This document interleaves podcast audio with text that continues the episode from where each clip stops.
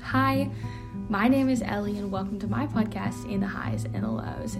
This podcast is a really cool opportunity for me to get to go on and talk with my friends about what God is doing in our lives, because I truly believe that even though we are young, we have the impact to go and help as many people as we can, and that's what I'm trying to do here. Uh, I'm so glad you're listening, and I'm really excited for you to tune into this new episode. So go ahead and start listening right about now. Hi, welcome back to another episode of In the Highs and the Lows. I'm so glad you're here, and I'm so glad that you're listening. I hope you enjoyed my new intro.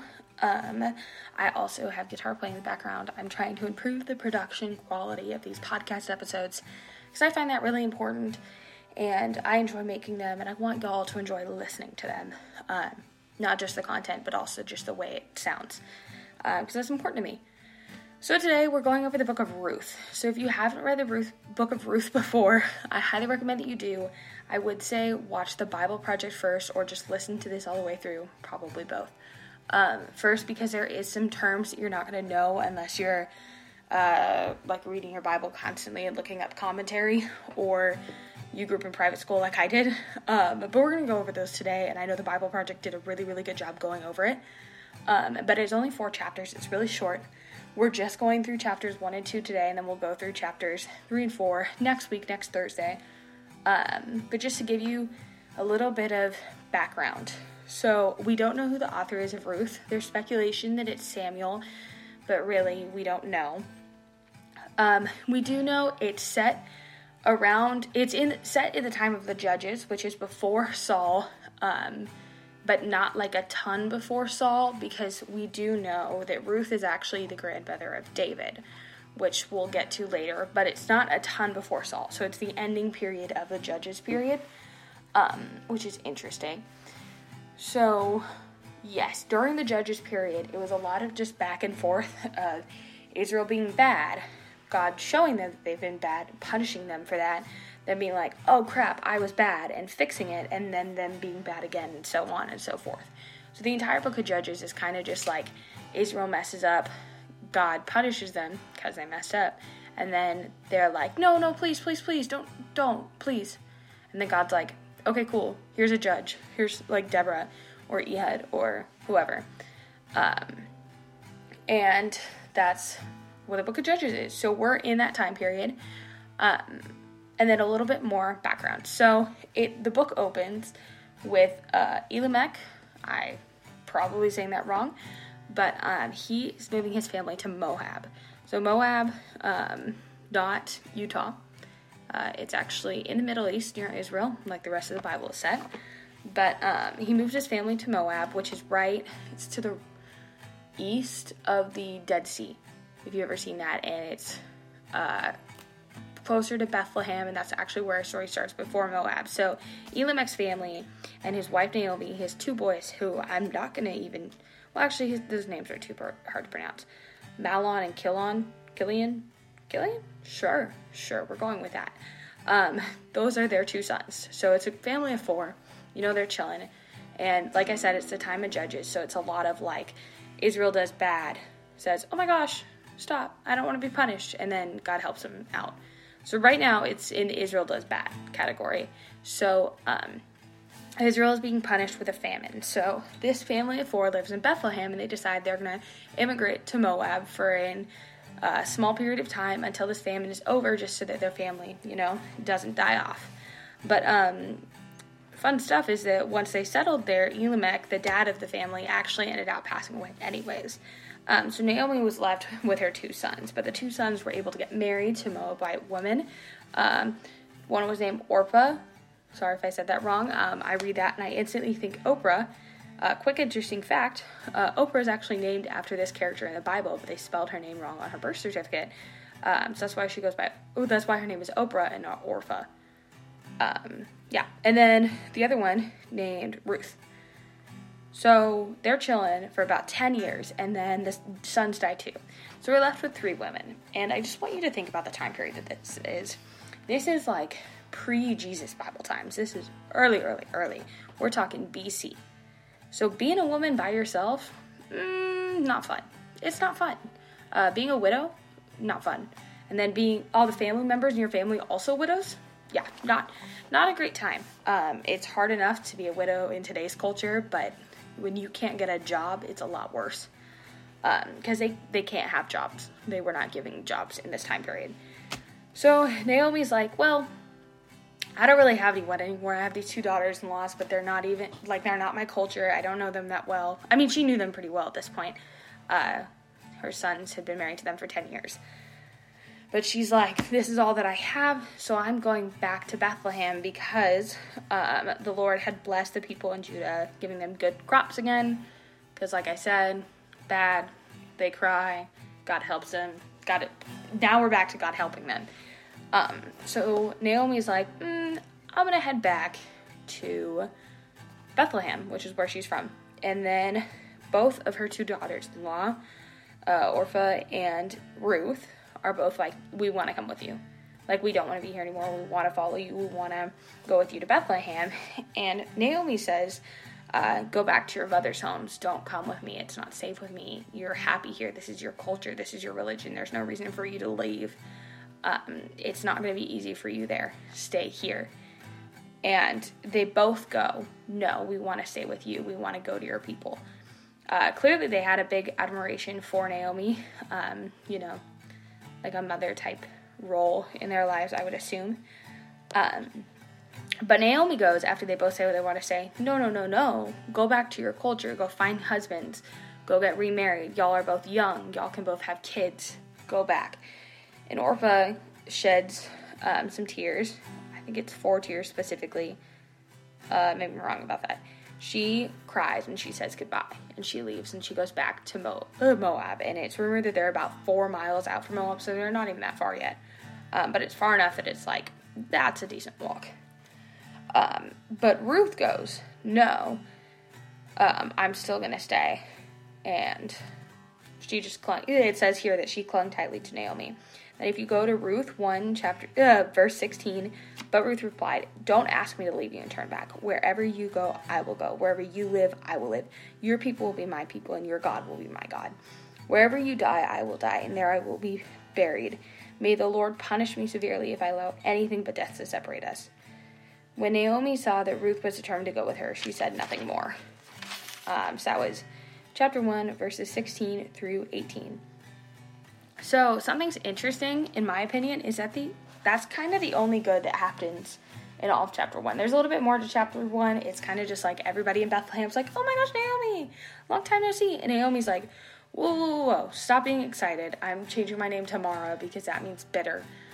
Um, because she's just not happy about life. Um, and it's interesting because Naomi means pleasant, Mara means bitter, and she says, no longer call me Naomi, rather call me bitter, because so much bad has happened in her life, and we see that there's really not any good in this first chapter, except for um, Ruth saying to follow Naomi, which doesn't even feel like good to Naomi right now, because Naomi's like, I don't want you to follow me, you're condemning yourself to bitterness. Naomi is bitter, as we said, she's now telling people to go by Mara. And the only good that we see in this entire chapter, really, is that Ruth wants to follow her, which doesn't even look like good at this moment. Rather, it looks like a bad thing for Na- for Ruth. Naomi is like, why would you ever follow me into this culture that you don't know? Um, and like I said earlier, um, so Moab, where they're from, had once conquered Israel in the period of the Judges. It was not super long ago. So I can assume by context clues that the Moabites were not super, like, looked well on by Israel. I don't know about you, but if I had a country come and capture my country, I probably wouldn't love people from that country. It would, I would probably be like, mm, no, you, like, pretty much put me in slavery. I'm good. No thanks. Um, so that's really interesting. But, um... that's all that that's the only good that happens. Sorry, I'm losing my train of thought, um, which is really interesting. But um, if we move on, we go on and we see that they've settled in and they're chilling, and So Naomi, we're going to call her Naomi, even though technically she said call her Mara, but I'm going to call her Naomi because that's what the Bible calls her. Um, Naomi's like, okay, we need to go get food. And Ruth goes and she gets food. And the way that you would get food in this time, if you are a single woman um, living with another single woman, um, you would go behind and you would pick up the barley dropped by barley pickers because um, it was barley season during this time period. So they would pick up the barley and they would pick it off the leaves and they'd drop it. And like, they wouldn't drop it on purpose, but like, you know, when you're grabbing something, sometimes you miss a couple pieces, and there would be women, single, like widows, who would follow behind these barley pickers to come and pick up the barley to bring home to eat. So it was a very small amount of food. You're not making much. It's an, it's hours of work out in the hot sun. It's not fun. It's, yeah, it's rough. Um, but interestingly enough, Ruth shows up at this field, and she goes and she greets the owner, and she's like, "May God be with you. Um, hey, what's up?" She actually said, "The Lord bless you." She didn't say, "Hey, what's up?" But, you know, you got the gist. If it was today's culture, she would have said, "Hey, what's up?" Um, and Boaz, the person in charge of the field, is like, "Wow, who's that? That was really cool of her to instantly go and do that." And he talks to the, like, manager of the barley fields. Boaz owns it, but he talks to the manager who's in charge, and he sees all these women picking up barley all the time. So he asks the manager, and he's like, "Hey, who was that?" And the manager goes, "That is Ruth. She's a Moabite who came back with Naomi. Um, she's very loyal to her grandma," stuff like that. Not her grandma, her mother-in-law. Oopsies. Um, this is what it says. And the foreman replied, "She is a young woman from Moab who came here with Naomi. She Uh, asked me this morning if she could gather grain behind the harvesters. She's been hard at work ever since, except for a few minutes rest in the shelter." Um, so, yeah, I want to take a moment to point this out. So, if you're a foreigner from another country, ob- like a lot of the times, it's hard for foreigner from people from that country that you're now living in to accept you. Um, that's a lot of a cultural, that's a major cultural thing. If we see like refugees coming into countries even today, those refugees are not always welcomed with open arms because it's such a cultural bias. On top of that, it's hard to provide for those new people coming in. So on top of that, Moab previously being um, over the rule of Israel, even though they're not anymore, Moabite, like I said, probably doesn't get along super great with these Israelites, but um Boaz actually doesn't know that she's a Moabite and chooses um, her and notices her out of everyone else there, even though she's from a different culture. And then after that, she go he goes on and he allows her to um, pick up extra barley. So basically what happens is he's like, "Hey, Ruth, um, please only pick barley at my food, at my food, at my field." Um, and she's like, "Yeah, sure, whatever." Um, So Boaz goes and speaks to the men, the barley pickers, and he says, "Let her gather grain right among the sheaves without stopping her, and, and pull out some heads of barley from the bundles and drop them on purpose for her. Let her pick them up and don't give her a hard time."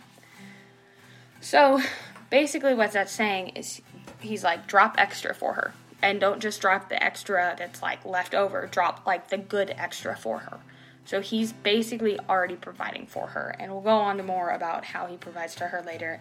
Um, spoiler alert, they get married. If you've heard any of this story before, I'm sure you knew that. Um, but if you didn't, sorry, spoiler alert. Um, so she goes back to work and she's picking up these things and she brings it home and she has this huge basket full of barley. Like, that's just not what you bring home when you, you know, collect barley. It's not that much. You're following behind these people, just dropping little bits. You're not going to take that much up. Um, so she shows Naomi, and Naomi's like, "Whoa, how did you get that much? Uh, what field did you go to?" And Ruth goes, "I went to the field of Boaz." Naomi basically freaks out. She's very, very excited, um, which is like the first time we've seen that from Naomi throughout the entire book, and it's it's one of the only times. I mean, I'm sure she's excited at the wedding at the end, but like, It, this time it's very clear she's kind of freaking out. Um, because Boaz is what's known as a kinsman redeemer. So a kinsman redeemer is a person in charge of remarrying to a widow um, if they're single. So I don't know exactly how it works because I don't know if they need to be like brothers, but he is related to um, the Naomi's husband who passed away. Um, so they have this bond because of this, and it's Boaz's job to marry her since she's single, and he doesn't know that yet, but he'll figure that out soon. Um, so that's where we're going to call it with chapters one and two. There's more to the story, but that comes next episode. But I want to talk a little bit about Ruth's loyalty. So we see throughout the story that she's clearly very loyal, specifically to uh, Naomi, but we also see that with Boaz at the end or part, at the later part of chapter two, when she agrees to only go to um, Boaz's fields without knowing that Boaz would bless her with um, dropping extra barley, things like that. But um, the reason I want to touch on that is that I think it's important that we do that with our faith, that we are that blindly loyal, um, not to other people, of course, but to Jesus. And I think that that can be really hard, um, especially since we don't see Naomi giving a ton of instructions to Ruth right now. Uh, we're going to go through and we're going to see more instructions soon. But for now, it's a lot of just like, you, you're following me, you're choosing to follow me. It's not even that you have to follow me, it's that you're choosing to follow me. And Ruth continues to choose that and choose that and choose that, and she really doesn't know what's happening next because she's choosing to follow a widow as a widow who doesn't have a chance of getting a job. Like, this is a big deal. She's going into a foreign land that most likely will not like her. So it's just this blind loyalty again and again and again. And we don't know the relationship between Naomi and Ruth prior to this instant. Um, I'm assuming it was pretty strong considering she followed Naomi in the first place. But um, we do know that this loyalty is a big, big factor in their relationship. And I think that it's important that we look at Jesus in this similar fashion. We don't always know what's going to come next, and we don't always know if we're going to be blessed, and we don't know what we're going to do if we can't find a job, or we can't make money, or we can't get food, or whatever it is. Maybe it's we're not passing our classes or something like that. We don't know what's going to happen next. But we do know if we're following Jesus, something is going to be okay. Because not only does Ruth put her faith in Naomi, but she's putting her faith in God throughout that. You can see her, she says, your God will be my God. Your people will be my people. She's saying that no longer am I a Moabite woman, but rather I'm a woman following you, and I'm a woman following your God. Um, that's why we see God continually bless her. She's continually falling and reaching, following and reaching after him. And I'm not trying to preach the prosperity gospel because that is absolutely not true. Um, things that preach that if you just give more, you're going to get more. Um, no, that's not what the Bible says. Um, and I'm not saying that if you just blindly follow Jesus, you'll get your heart's desires and you'll get a ring by spring. If you know what I'm saying, hopefully you do. Um, because that was really funny. But whatever happens, a lot of people choose to decide that if they give more, if they have more faith, that Jesus is going to bless them, is that God is going to bless them.